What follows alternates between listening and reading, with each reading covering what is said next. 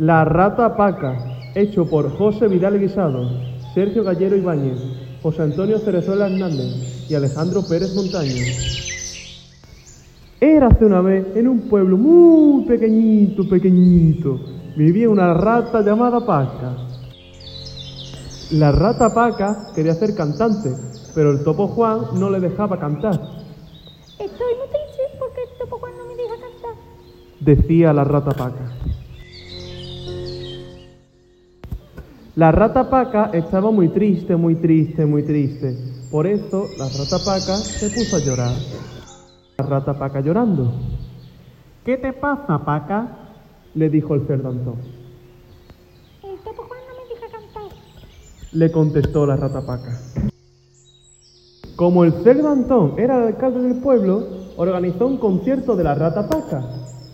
Pues te voy a dejar cantar en la fiesta del pueblo, le dijo el cerdo Antón. La rata Paca se puso muy contenta, ¿De verdad? Muchas gracias, cerdo Antón. le dijo la rata Paca.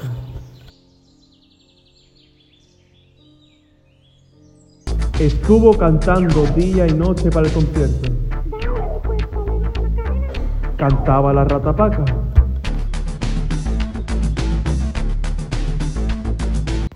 Al fin llegó el día del concierto.